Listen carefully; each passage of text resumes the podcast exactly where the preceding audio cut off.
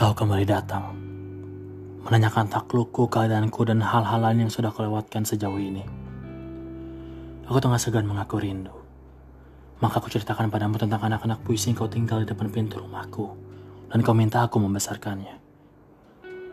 Puisimu perihal sore telah tumbuh jadi bermalam-malam kelam yang sepi. Di jantungnya hanya ada dendam, sakit, luka, dan kecewa.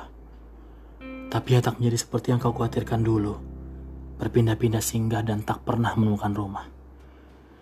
Ia justru menjelma puisi anggun yang mengajarkanku tetap kuat dalam badai sekeras apa pun.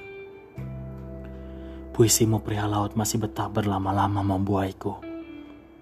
Sesekali menjadi ombak yang kembali menghanyutkanku pada garis-garis senyummu dulu. Di waktu lainnya bertutur lagi tentang mendung tanpa hujan, layang-layang, botol whisky, mawar merah, pesan-pesan tak terbaca dan laki kecil yang membangun mimpi bersama kekasihnya.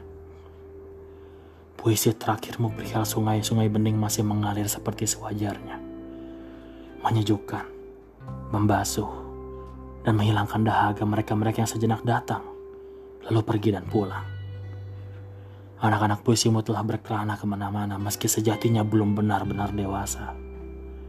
Mereka masih suka bertanya ke mana gerangan cinta pertama yang selalu mereka rindu dan mereka kebanggakan dulu.